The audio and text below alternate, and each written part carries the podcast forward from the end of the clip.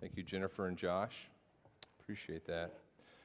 Please turn your Bibles with me to Ephesians chapter 5. Ephesians chapter 5, and begin looking at verse 22. As you turn there, let me just give a little bit of an update.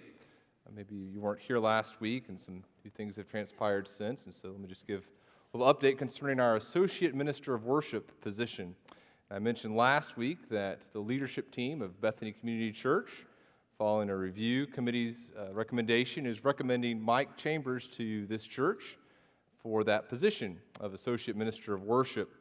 And, and the, the, review committee has, has, recommended Mike, as I mentioned, and this, this past week, uh, Bethany Baptist Church's elders have approved that recommendation. And so the next step is for the leadership team to meet, which we're going to do tomorrow night, and to lay out a, a plan, a kind of a schedule, a timeline, which we'll be announcing to you Uh, probably this week via email and a letter. And so it's just a very exciting time for our church, and I hope that you're excited with me as well as we contemplate Mike joining our, our church staff and the ministry that, that he's going to be able to have, Lord willing. And we welcome comments, questions. There'll be some time for you to meet with Mike and ask him questions and and I'll look forward to that as well. You know, there's a reason that they very often don't let me do announcements, and that's because I, I always tend to leave things out. And, and, last week, as I announced Mike, I, I had in my notes something to say, and I, I didn't say it, and let me just, just say that now. Uh, we believe that, that Mike is going to do, an, um, Lord willing, uh, do an amazing job with our, our worship ministry, and he's also going to be helping oversee our, our youth ministry. But what I wanted to say also is just uh, how much I personally appreciate and how much the leadership team appreciates, and I'm sure how much each of you appreciate the work that the lay leaders have done in each of these ministries. Uh, Mike has been overseeing the, the vocal ministry. Uh, Josh Urban has, has been given of his time to oversee the, the worship uh, instrumental side of things. Uh, Josh Durham's a lay leader who's overseeing our, our youth ministry. And so I want to just make sure that, that we publicly appreciate the, those men and, and all the, the people who are involved in making these ministries run. And what we're hoping is that bringing Mike on, on board will allow these lay leaders to, to do that ministry even more to, to their ability and to the glory of God. And so we're, we're excited about what the Lord may have in store there. And again, please feel free to ask me any questions, emails, leadership team any questions, Mike any questions in the, in the weeks to come. Well, I hope you're with me now in Ephesians chapter 5. Our church has been going through the book of Ephesians for quite some time now, uh, since, we, since we launched. And over the summer, we came to Ephesians chapter 5, and we were spending our time talking about faithful families, how different people in the family relationship are to conduct themselves for God's glory. The book of Ephesians is about the, the community and the conduct of the church. The church, we saw in the first three chapters of the book of Ephesians, is called to be a part of this community. The last three chapters are about how individuals within that community now conduct themselves as a community. And we've come to here to Ephesians 5, and we see the relationships in the beginning of chapter 6. We see relationships within the family. And we've been turning our attention the last few weeks to the marriage relationship and the role of a husband and a wife. And we looked first at the role of a husband, and now last week, this week, and next week, we'll be looking at the role of a wife. And so, if you would, uh, stand with me as we read Ephesians chapter 5, a few verses from Ephesians chapter 5 dealing with the, the role of a wife. Paul says this, verse 22 Wives, submit to your own husbands as to the Lord. For the husband is the head of the wife, even as Christ is the head of the church, his body, and is himself its Savior. Now, as the church submits to Christ, so also wives should submit in everything to their husbands. Husbands, love your wives as Christ loved the church and gave himself up for her, that he might sanctify her, having cleansed her by the washing of water with the word, so that he might present the church to himself in splendor, without spot or wrinkle or any such thing, that she might be holy, without blemish. In the same way, husbands should love their wives as their own bodies. He who loves his wife loves himself. For no one ever hated his own flesh, but nourishes and cherishes it just as Christ does the church, because we are members of his body. Therefore, a man shall leave his father and mother and hold fast to his wife, and the two shall become one flesh. This mystery is profound, and I'm saying that it refers to Christ and the church. However, let each one of you love his wife as himself and let the wife see that she respects her husband. You may be seated. Let's pray and continue to ask God's blessing on our, our time together this morning. Heavenly Father, we thank you for this church. We thank you for the picture that you've given your saints of, of what the, the church's relationship to you should be. And Father, we confess that we fail in many ways to adequately represent what your desire for your church to look like is. And, and Father, we pray for your continued grace. We pray for your, your grace in the marriage relationships in, in this church. We pray that you would cause your, your Holy Spirit to, to, dwell within us and that we would treat one another the way that you desire us to, to treat one another. I pray for just uh, wisdom for me as, as, I communicate this morning, as we talk about some, some things that, that could be difficult. I, I pray that you would help me to just be very gracious and be in tune with your word. And we pray this in your Son, Jesus' name. Amen. Recently, former President Jimmy Carter wrote an article and this article was published in The Guardian, which is a UK paper. Uh, Jimmy Carter, of course, was president of the United States from 1977 to 1981. And he was also very well known as being a, a Southern Baptist. And in the year 2000, he disassociated himself very publicly from the Southern Baptist Convention. And his reasoning for, do, for doing so was, was. One of the things that he points to when he talks about separating himself from the Southern Baptist Convention is the way in which, in the year 2000, the Southern Baptist Convention took a very strong position, a strong statement on the distinct roles between a, a husband and a wife in the church and in a marriage relationship. The Southern Baptist Convention espoused a view that, that's known as complementarianism. And complementarianism means this it means that, that, a, that uh, a person who holds to a complementarian view would say that uh, men and women are, are equal in the sight of God. Neither is superior to the other. And yet, even though we're equal in the eyes of God, God has created a man and a woman to have a distinct role in the church and a distinct role in the marriage relationship. God has given these distinct roles that complement one another. And yes, there's difference in roles, and yes, there's difference in, uh, in the authority structure, and yet men and women are, are equal. That's the complementarian view. That's what the Southern Baptist Convention espoused. That's what our church would believe, and we believe the Bible teaches. And that's that view that Jimmy Carter found very offensive and, in fact, caused him to disassociate himself from the Southern Baptist Convention. Well, he wrote an article, as I mentioned, in The Guardian that was published two weeks ago. And I think it's very appropriate to, to read this article and, and help us as we try to understand how do other people view us. I think this article gives us some very useful insights.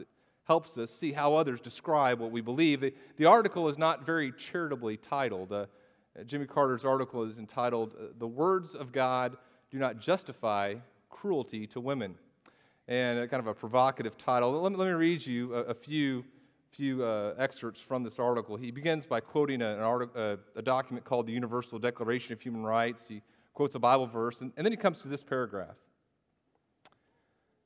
He says, uh, So my decision to sever my ties with the Southern Baptist Convention after six decades was painful and difficult.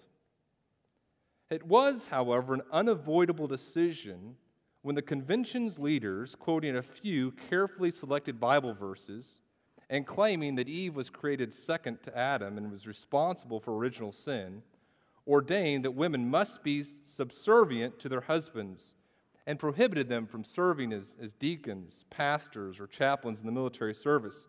This was in conflict with my belief, confirmed in the Holy Scriptures, that we are all equal in the eyes of God. This view that women are somehow inferior to men is not restricted to one religion or belief, and he, and he goes on from there. And, and obviously, uh, you know, there, there are several things wrong in that paragraph, right? And, and first of all, uh, Jimmy Carter, uh, President Carter, is, is wrong in his understanding of, how we interpret Scripture, isn't he?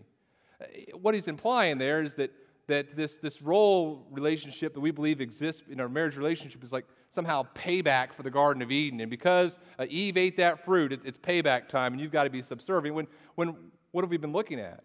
We've been looking at Genesis chapter 2, and Genesis chapter 2 occurs before Genesis chapter 3. And when Genesis chapter 2, we see that there's a, a design in the role relationships in a marriage. And Eve was designed to be a helpmate to Adam. It has nothing to do with inferiority, it has nothing to do with, with payback for the Garden of Eden, what happened there. It is a design by God for a husband and wife to exist in a complementary relationship. So Jimmy Carter is, is wrong in his understanding of how we interpret Scripture. He's also wrong in our application of Scripture, I believe. And, listen, to, he uses some very um, I want to be fair to him, but, but really some inflammatory words that, that don't describe our application of, this, of these principles at all. He says that we believe that, that women are inferior to men, that we're not equal in the eyes of God. He goes on and says that, that women must be subjugated to the wishes of men, and, and nothing could be further from a right biblical understanding of the distinction of roles between a man and a woman in a marriage relationship. He's also wrong. He's also wrong in how he groups uh, some very uh, terrible understandings of, of, relationships between men and women with this complementary view. He, in a later paragraph, he says this. he says, This belief that women must be subjugated to the wishes of men excuses slavery, violence, forced prostitution, mutilation, and national laws that omit rape as crime. It also costs many millions of girls and women control over their own bodies and lives and continues to deny them fair access to education health, employment, and influence within their own communities. Well, I find those words obviously very troublesome, very offensive. And charitably, I want to say perhaps Jimmy Carter just doesn't understand, uh, understand rightly what we believe that Scripture teaches, and, and perhaps this is just, just born out of, of, of ignorance. And, and, and I hope that's, that's simply the case. It's nothing malicious but I think reading this should help us understand that the challenge that's before us. I mean, Jimmy Carter, uh, President Jimmy Carter, is a man who spent six decades in the Southern Baptist Convention. And my assumption, and I could be wrong in this, but my assumption is that in six decades in the Southern Baptist Convention, he ran across people who had a, a right understanding of the distinction of, of roles in the marriage relationship and in, in a church who understood rightly what a man and a woman's responsibilities within the marriage are and the responsibilities, these distinct responsibilities within the church. And yet, if Jimmy Carter, who spent six decades in the Southern Baptist Convention, could, could have such a, a wrong understanding of, of a complementarian view, uh, that shows us the challenge we have in accurately describing our beliefs to others who have not had the benefits that he had. There's really just several reminders that, that I had as I read through this article. First of all, it was a reminder that you know, our authority has to be God's Word. The authority for our conduct has to be God's Word.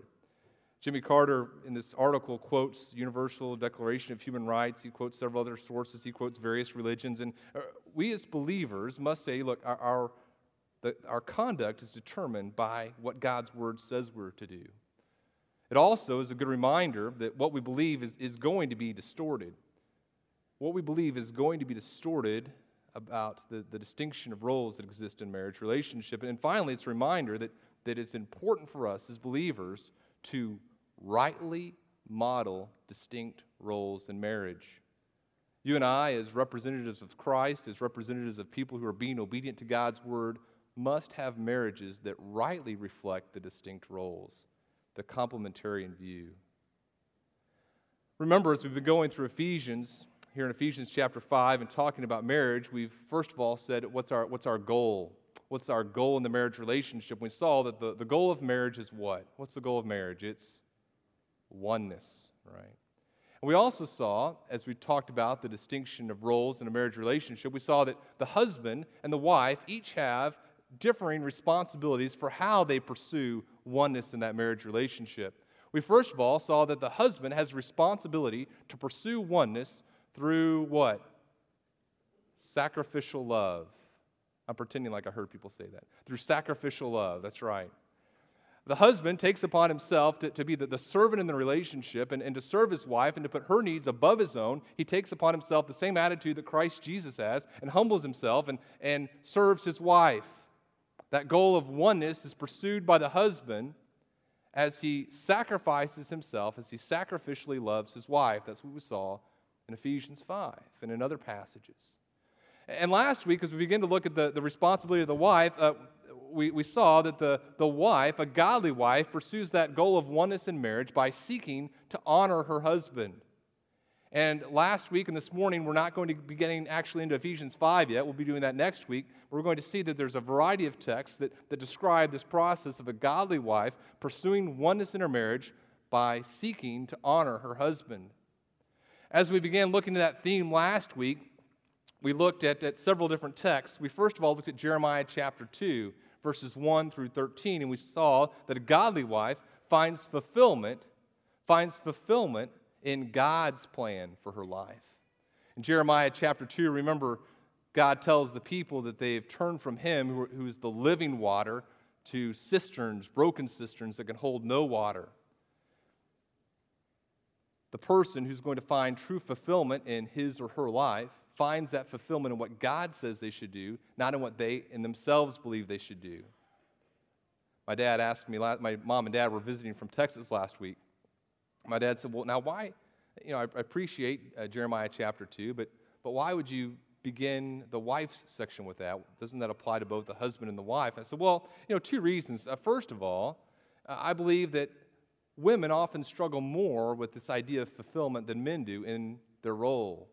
Secondly, I didn't think about it a couple weeks ago. And so, uh, this, this idea that a, a, godly wife finds fulfillment in God's plan for her life is, is, a crucial, foundational principle for her as she considers the other things that God calls her to do, but it's also a foundational principle for all believers, isn't it? The second thing that we saw last week is that a godly wife helps her husband in his God given ministry. A godly wife helps her husband in his God given in his God given ministry fact, you can turn over to Genesis chapter 2. That's where we're going to be in just a moment. But in Genesis chapter 2, remember that again occurs before Genesis chapter 3, in case you're having trouble finding it as well. In Genesis chapter 2, we see that the design, the purpose for the, the wife, the creation of the woman, was to come alongside her husband and together, as partners, do the ministry God had called them to do. We saw that a, a godly wife helps her husband in, in his God given ministry, first of all, by simply doing ministry alongside of him. As, as God calls them to do things together, they, they partner together and, and they do those things. We also saw last week that a godly wife is like an extension of her husband sometimes in ministry. There are ministries that a husband uh, cannot do on his own that may be part of God's overall plan for the things that he should be doing. And so the wife, kind of as a representative of her husband, as a, as a seal of her husband, goes and, and does those ministries that he cannot do. And so those, it's not that he's doing some ministry over here and she's doing some ministry over here. It's that together they're, they're ministering for the glory of God, fulfilling his purpose for that marriage relationship. And then the, the third thing that we saw is we talked about how a, a godly wife helps her husband in his God given ministry. The third thing we saw was, was from uh, uh, 2 Corinthians, uh, excuse me, 1 Corinthians chapter 11. And in 1 Corinthians chapter 11, we saw that a, a wife is the glory of her husband. And so a, a godly wife helps her husband in his God given ministry by seeking his glory. A godly wife is going to have this internal desire to see her husband in a sense, glorified. And what I mean, what I mean by glorify. A few years ago, Whitney and I were, were shopping for a minivan. And we decided to do something that, that for us was, was a, little uncomfortable. We decided to, to look for a minivan online. And what we found is that people who are trying to sell their minivans online seek to, to glorify them, right? If the minivan has a lot of miles, what's the most prominent thing they say about the minivan? Uh, low price, okay? If it's a very expensive minivan that has uh, very few miles, what do they highlight? Low miles, okay? They take pictures of the minivan and they, they you know, put it right next to little birds singing and chirping, and you can't see them singing, but you imagine it. And uh, they take this, this, these, all these great pictures of this, this nice, clean minivan. We looked at one, the minivan we actually ended up purchasing. They took just tons of pictures of the interior, and we're kind of searching through these pictures, and we think, boy, there's, there's no way that, that uh, all these pictures could be wrong. It looks like this car is, is totally without any defect whatsoever. We go and we drive to Springfield, Missouri, where the, the van was, and we get ready to pick it up. And, and uh, sure enough, as I sit down on the driver's side, there's this huge glob of glue right on the dashboard. I think, how in the world did I miss that? And what they had done is they had taken pictures in such a way that there was always some object blocking that spot on the dashboard, okay? What are they trying to do? They're trying to make that minivan look as, as good as possible. And, and wives, I'm not suggesting you be deceptive in your glorification of your husband, but what you're trying to do is you're, you're having a heart that says, I want to help my husband along this ministry, and I'm going to do everything I can to, to make him look good, to, to reflect the, his good qualities, and, and to lift him up as we do ministry together.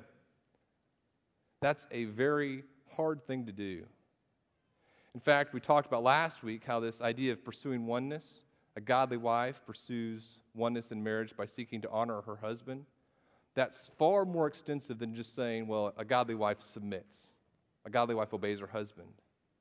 Because a, a woman can say, well, fine, I'm going to follow his leadership and do what he wants to do, and that's submission. First of all, that's not submission. But second of all, this idea of seeking the honor of her husband cuts to the very heart of the issue. That requires a, a radical transformation, a humbling of oneself, a radical transformation of one's heart that says, look, my natural tendency is to exalt myself, but because of God's grace at work in my life, my desire is to see my, my husband lifted up. And, and I want to, to engage in a ministry in such a way that he looks good, that others see him and, and are excited about him. And, and I, I want to pursue that. And that's how a godly wife pursues oneness in ministry. Well, let's look at the, the third characteristic now. Turn to Genesis chapter 2. A godly wife cleaves to her husband. Look again with me at Genesis chapter 2. We've been spending some time in. It's kind of context for Ephesians 5. Let's start, let's start in, in verse, let's start in verse um, 20. It says that the man gave names. He's fulfilling God's job, God, the job God gave him. Verse 20 says, The man gave names to all livestock and to the birds of the heavens and to every beast of the field. But for Adam there was not found a helper fit for him. So the Lord God caused a deep sleep to fall upon the man, and while he slept, took one of his ribs and closed up its place with flesh. And the rib that the Lord God had taken from the man, he made into a woman and brought her to the man. And we remember we talked about this several weeks ago. Adam sees Eve. Adam sees Eve and gets pretty excited. Verse 23 Then the man said, This at last is bone of my bones and, and flesh of my flesh. She shall be called woman because she was taken out of man. Adam sees Eve and recognizes rightly she's different from me, but, but she's designed for me. Uh, she has been designed in such a way that she will come alongside and, and together we can have companionship, relationship as great as all the other animals were, as Adam names them, he recognizes not, there's not a helper fit for me. There's not a companion fit for me. And remember, we talked about this idea of, of helpmate isn't like a, a person that, that does tasks for us, a person that does like a little checklist. A helpmate is someone that, that, that spiritually, physically, emotionally comes alongside of us and, and enables us to do ministry for God's glory together. Adam looks at Eve and recognizes she has been designed to do exactly that with him. This past week, Whitney and I bought some chairs and, and, some, and, a, and a, table. And uh, uh, if you know me, you know that I'm not the um, most handy guy in the world, I think it's fair to say. Uh, but even I, as I, as I take uh, the, the boxes and, and open them up and, and see all these pieces together, recognize design say, well, inherently, these, these things look like they have been uh, designed to, to fit together. And it's kind of amazing to me to think about these things being mass produced and, and all the holes kind of lining up with all the, ideally, lining up with all the other holes and all the, the parts kind of fitting together. And, and you set this, this table and, and, and you have, uh, again, ideally, four legs that the table goes on. And, and, and each of these legs are designed to, to support the, the weight of the table. And you don't say, well, uh, the, the top of the table is more important than the legs, and so we'll just kind of lose a couple of the legs. Each part has been designed to fit together. And so, as, as we look here at Genesis chapter 2, Adam recognizes that Eve has been designed, Eve has been designed to, to exist together with him in oneness. And now comes this marriage relationship, and, and the writer of Genesis does, does a great job summing up the theological truth here. And, and wives, pay careful attention to some things here. Verse 24 Therefore, a man shall leave his father and his mother and hold fast to his wife. Two components there, right? First of all, as they enter into this marriage relationship, theologically, God says this should take place. There should be a leaving of past relationships uh, when a person stands up in a, in, a, in a church and says, I do, at that moment, all other relationships between themselves and, and every other person in that room take on a, a, a new flavor. There's a new element to that relationship. No relationship with anyone else stays the same. Wives, whenever you committed to, to be married to your husband, your relationship with your parents, with your best friend, with your sisters, with every other person in your life changed in a very dramatic way. And there's a process of leaving those past relationships, and then post wedding vow, there's a process of being 100% fully committed to this new relationship. They hold fast to one another. And the result is one flesh. That is a deep theological truth and it is a truth that our culture has rejected. When a person marries another person, there is a whole new relationship, a one flesh relationship created. I want you to, to turn over to Matthew, the book of Matthew. It's the first book in the New Testament. And listen to what Jesus says about this passage and this is the negative side of cleaving. We're going to look at the positive side in just a second, but let's look at an example of, of what's not cleaving. Here in Matthew 19, I think we'll start in verse 3, we see that the Pharisees don't understand this theological principle of, of cleaving. They have a, a, a defective, a defunct theology when it comes to one flesh. Verse 3 of, of Matthew 19 says the Pharisees came to him and tested him saying, by asking, Is it lawful to divorce one's wife for any cause?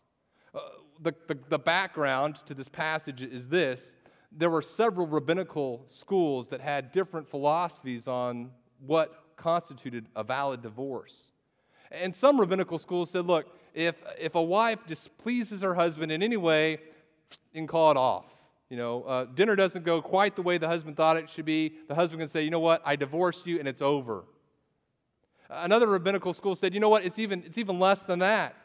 If, uh, you know, you're walking down the street and you say, you know what, I'd rather be married to that lady than my wife, you can say, honey, it's over. I'll see you. I'm going to go marry that lady. And that, that was permissible under that school of thought. And a more conservative school of thought said, you know what, there, there's no grounds that are acceptable for, for divorce unless there is impurity, immorality. If your wife is unfaithful to you, and then there is, there is, uh, the divorce could be permitted. And so the, the Pharisees ask Jesus, kind of, what school are you of? And Jesus answers this way. He says, Look, your theology is off. You don't understand what God's word says. verse 4 He answered, Have you not read that he who created them from the beginning made them male and female. He appeals to God's word. And said, Therefore, a man shall leave his father and his mother and hold fast to his wife. The two shall become one flesh. Look, don't you understand? Verse 6 they're no longer two, but one flesh. Jesus saying, your, your theology of marriages is so whacked out, you don't understand. You're talking about separating something that can't be separated. What God has joined together, therefore let no man separate. You don't understand what takes place when a person makes the vow of marriage. They are one flesh. The Pharisees say this. Well, verse 7, why did Moses command one to give a certificate of divorce and to send her away? Look, Moses allowed divorce, Jesus. You must be wrong in your understanding of marriage. And Jesus looks at him and says, It was because of your hardness of heart. It was because of the, the hardness of your heart that Moses allowed you to divorce your wives, but from the beginning it was not so. And I say to you, whoever divorces his wife except for sexual immorality and marries another commits adultery. He says, Your view of marriage is wrong.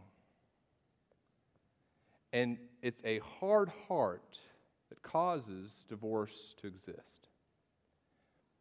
And just as the Pharisees didn't value the institution of marriage highly enough, our culture doesn't value the institution of marriage highly enough. And when I say our culture, I'm not talking about North American culture. I'm not talking about the, the culture of the United States of America. I'm talking about the culture even of the evangelical church. We have a defective theology concerning the nature of marriage. And here Jesus says a divorce, divorce is the very opposite of, of cleaving. Let me just give you a couple observations here regarding divorce from this passage. This divorce, it's the very opposite of, of cleaving together. Uh, first of all, divorce always involves sin. Divorce always involves sin, not always the sin of both parties, but it always involves sin. And I have heard people from solid Bible teaching evangelical churches tell me look, it's no one's fault here. We both just grew apart. We no longer love one another. And we think God would want us to be happy. Look, understand this divorce Divorce is a violation of this one flesh principle. And divorce always involves sin. It always involves sin. Let me also say this, is another observation. It is an exceedingly rare situation. It is a rare situation in which you would not be in sin pursuing a divorce. Jesus says, Look, Look, it's, it's, it's always wrong. And then they say, well, is it always wrong? He says, look, it's only your hardness of heart that Moses allowed this. And I say, whoever divorces his wife, except for the cause of sexual immorality, and marries another, commits adultery. There is an exception there, and it's this exception of, of sexual immorality. And, and, notice he doesn't say that one must divorce over sexual immorality. But what I, I take this to mean, this exception to mean, is this there's a, I want to be careful and gentle how I say this there's a, the theology is one flesh relationship. And at some point, it may be so difficult to be in a one flesh relationship without joining yourself to other immorality that's taking place that you have to step away, that you would be permitted to step away from that marriage relationship. And, and I think about, he's, he's quoting Deuteronomy, he's, he's, quoting the Mosaic Law here, and um, perhaps he has in mind here some, some very uh, examples of just total gross immorality that, that's taken place, and a, and a person cannot allow themselves to be joined any longer to a person that's engaged in some very horrendous sexual behavior, and so uh, they, they, they, they step out of that marriage relationship, and in that case, they're, they're not in sin in, in their divorce. And yet, it's an exceedingly rare situation In fact, look at what the disciples say. They, they, say in verse 10, look, it's better not to marry if, if that's the way, if, if, such is the case of a man with his wife. And he said, look, not everyone can receive this saying, but only to those to whom it's given.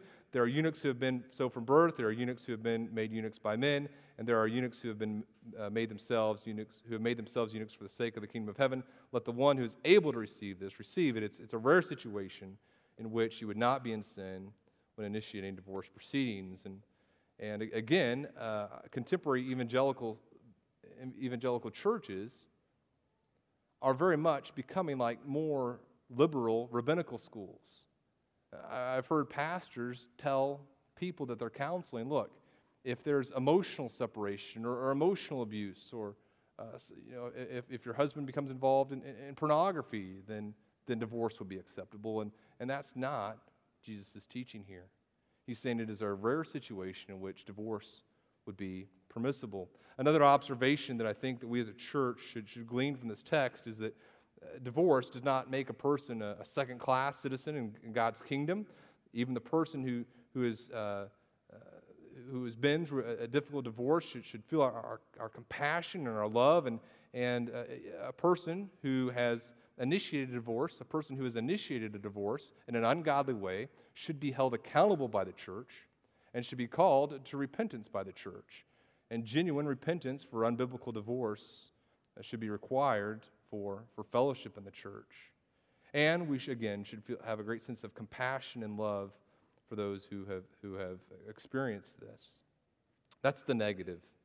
That's how Jesus interprets this passage. Let's look at the positive again this idea of cleaving. Uh, what does it mean to, to cleave? This is the very opposite of divorce. This is done post marriage value. Stand up in front of the church, there's the, there's the bridesmaids, there's the, the groomsmen, there's the flowers, there's the cute kids, there's everything, there's the, the, the pastor and, and the beautiful dresses, and, and you say your wedding vows, and then you go home. And then marriage really starts, right? You see here, there's this leaving, and then there's this cleaving, this commitment to one another. And wives, let me just offer a couple of suggestions for you as you focus on cleaving to your husband. Uh, first of all, wives, uh, let me encourage you to cleave emotionally to your husband, to pursue emotional closeness with your husband above all other people. Uh, whenever you say those wedding vows before your, your friends and family, uh, commit to yourself to this. You know what? My relationship with, with mom and dad is no longer the same. My relationship with my sister is no longer the same. Uh, that, that girl that's standing as my maid or, or matron of honor, my relationship with her has changed. And, and here's kind of a, a test for yourself.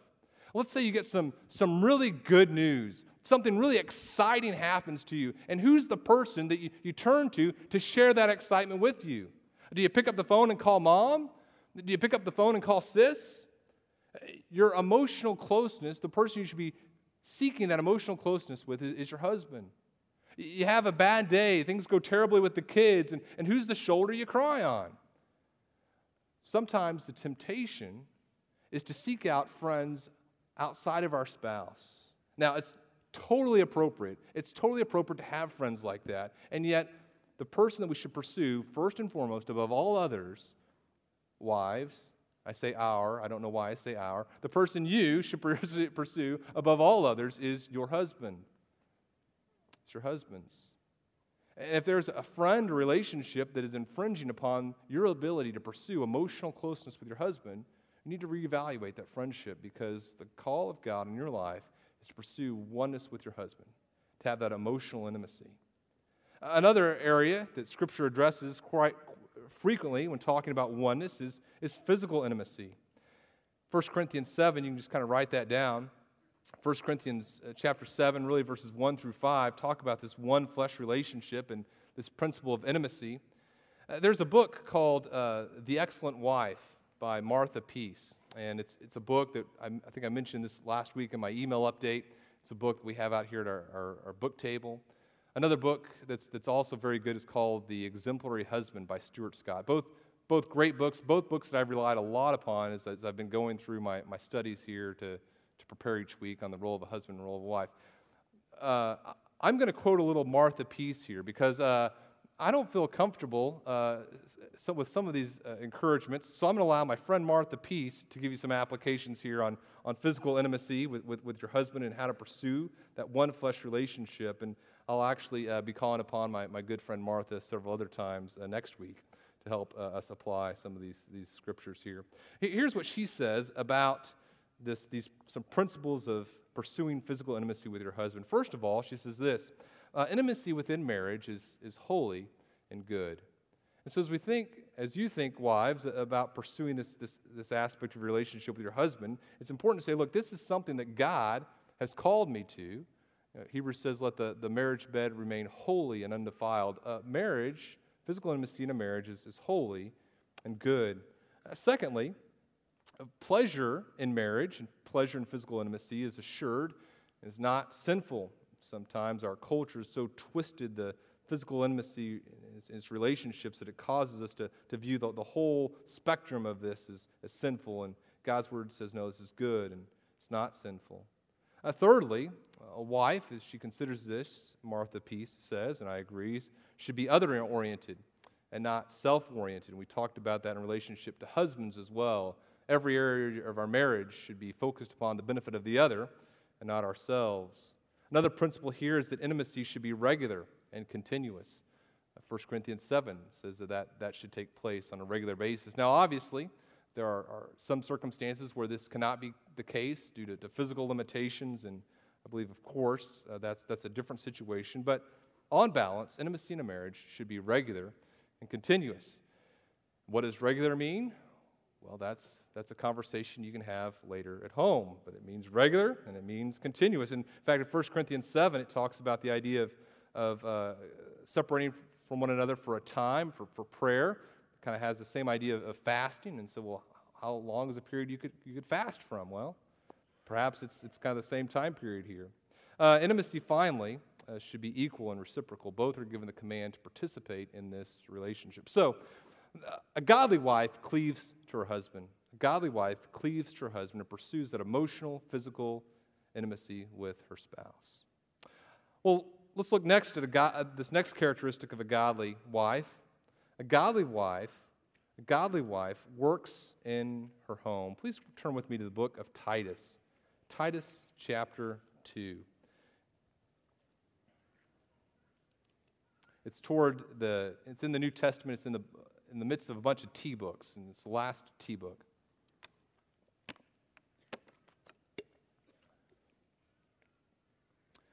Godly wife, Paul tells Titus, works in the home. And let me explain, obviously, what I, what I mean by that, that statement. Let's look at verse 3. Paul is telling Titus the, the different ministry involvements that each person in the church, the different responsibilities each age group in the church has. And he begins talking about older women. He says this, verse 3 Older women likewise are to be reverent in behavior, not slanderers or slaves to much wine. They are to teach what is good, and so train the young women, here it is, the young women to love their husbands and children, to be self controlled, pure, working at home that phrase, uh, working at, oh, then kind and submissive to their own husbands, that the word of God may not be reviled. Uh, that phrase, it's translated working at home, is really a, uh, one Greek word that consists of, of, two Greek words that have kind of been joined together.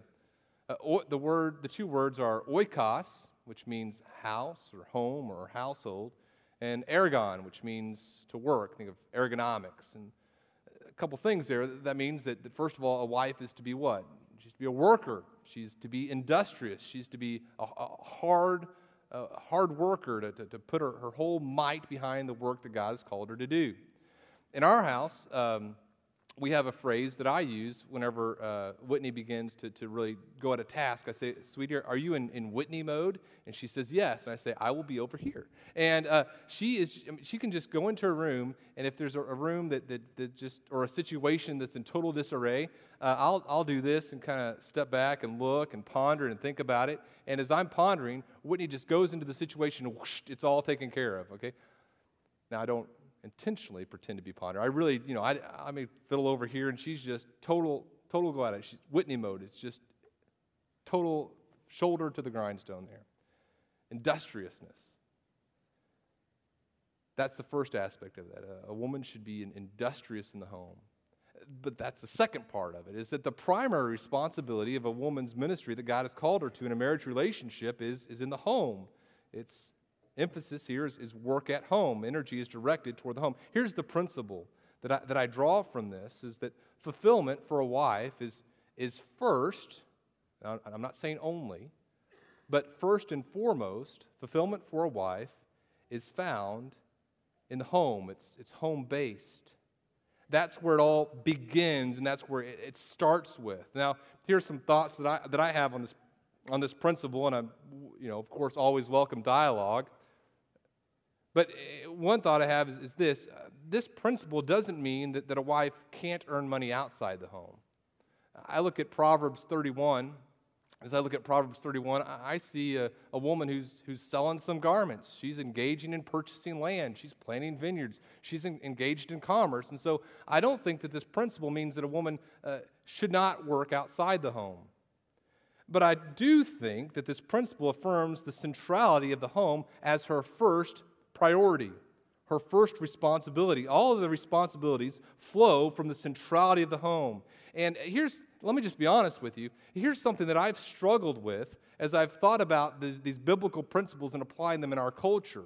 We live in a, a much different culture than the, the, the, first century culture or even older culture if you're talking about Proverbs 31 woman. You're talking there about an agrarian culture pr- primarily, and it's very easy to, to kind of blend the, the, the lines between the agrarian aspects of, of, the, of the culture and what they're doing out in the fields and what they're doing at home and, and you know, making garments, you're making garments at home. And in our culture, you know, we live in a culture where employers make incredible demands upon, upon the people in the workplace, be a husband or a wife. So, the, again, the overall principle is that I believe Scripture's telling us that when it says a, a woman should, a young woman should be a worker at home, is that fulfillment, listen to this, fulfillment for her flows out of her responsibilities first and foremost at the home. That's her primary responsibility. Now, here are some applications of that, okay? If a young woman was going to come to me and say, I'm wrestling with whether or not to work outside the home or to only work at home, here's what I would tell her. I'd say, first of all, let me tell you some situations in which you should, by no means work outside the home. First of all, if your drive, your heart's motivation to work outside the home is because you want to be the one providing for your family. So we talked about the role of the husband. We said, you know, the husband really, it's his job to meet the physical needs of the family. If you're being driven by a desire to meet the physical needs of your family long term, I'd say that's not a healthy reason to desire to work outside the home. Now, again, there are exceptions to this. There may be a situation where a husband becomes incapacitated, uh, out of work, different things, and so for a period of time, the, the wife needs to pursue that, and, and that's, uh, I believe, of course, acceptable. Also, a woman should not work outside the home if, listen very carefully to this, if she's driven by a love of material things, or if her husband is driven by a love of material things and a heart has become con- so consumed with the material things of the world that say, look, we can't have these things unless we're both working these extravagant jobs, long hours, separating our, ourselves from our families. And so I, I love the things of this world so much that I'm going to work outside the home. That is a wrong heart motivation. There's a great book called uh, Shattering the Two Income Myth. And it talks about really how little two incomes uh, make. That that second income in a family really really does not do that much to add to the overall accumulation of wealth.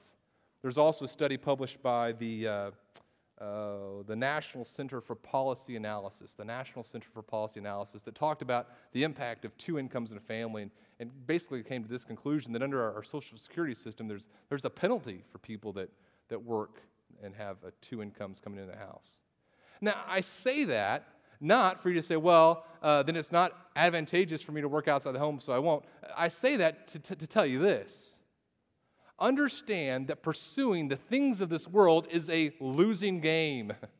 And even as you think you're pursuing the things of the world, you're not. In the book of Haggai, there's a great line. There's several great lines, of course, in the book of Haggai, but, but one that's very applicable here. In the book of Haggai, the, the people there are, are, are, uh, are pursuing their own homes instead of building the temple of the Lord. And, and there's this great line God says, You're earning wages so you can put them in a, in a pouch with holes.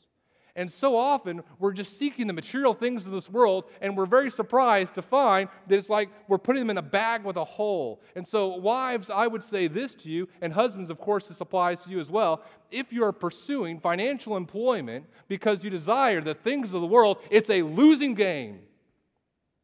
And we have bought into the myth of America that we need two cars, we need the nice house, we've got to have internet, we need to be able to eat out, and it is a lie. And our families are being destroyed as we pursue temporary things. And so I, I beg of you, I plead of you, do not pursue the things of this world, men and women.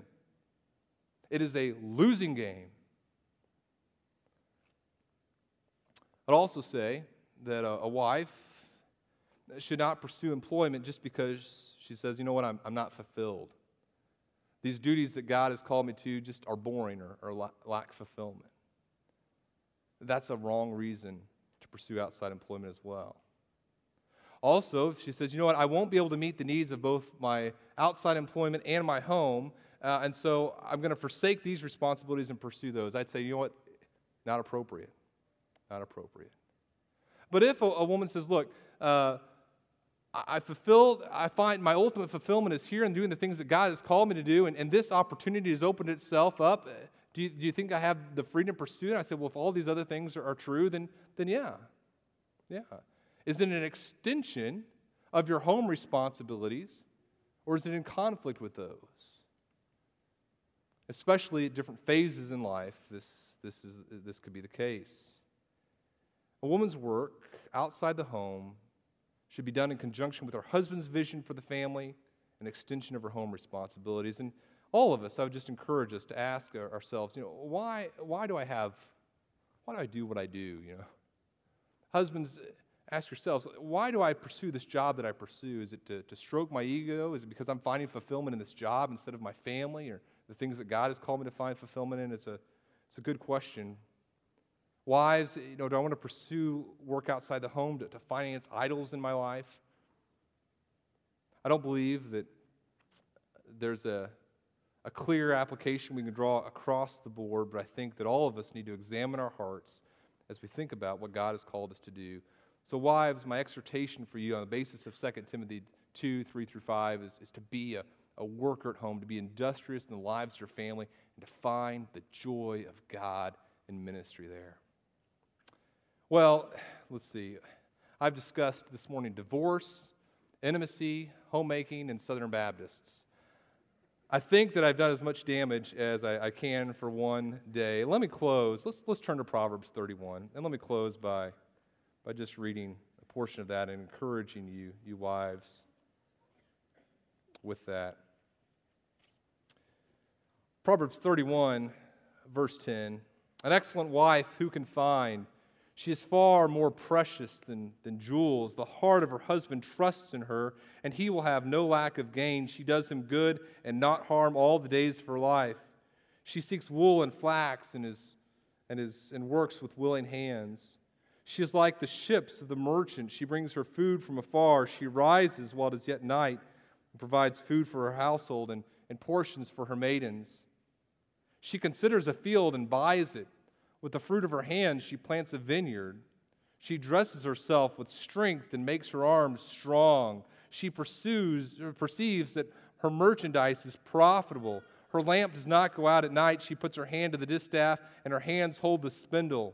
She opens her hand to the poor and reaches out her hands to the needy. She's not afraid of snow for her household, for all her household are clothed in scarlet. She makes bed coverings for herself. Her clothing is, is fine linen and purple.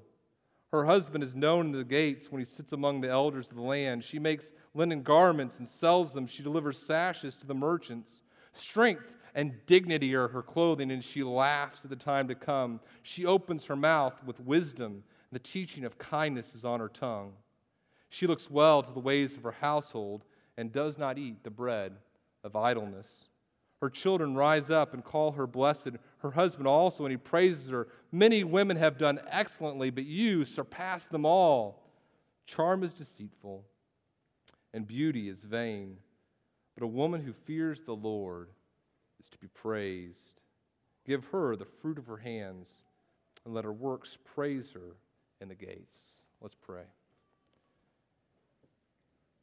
Heavenly Father, I, I thank you for the women in this church whom you have gifted so many ways. And Father, we pray that they would find their, their joy and fulfillment in you. We pray that those who are single would find their fulfillment in you, that husbands would find their fulfillment of you. And Father, cause us to hate the things of this world and to love you. We know that love the world and love for you cannot coexist. Father, give us a passion for you and you alone. In your Son, Jesus' name we pray.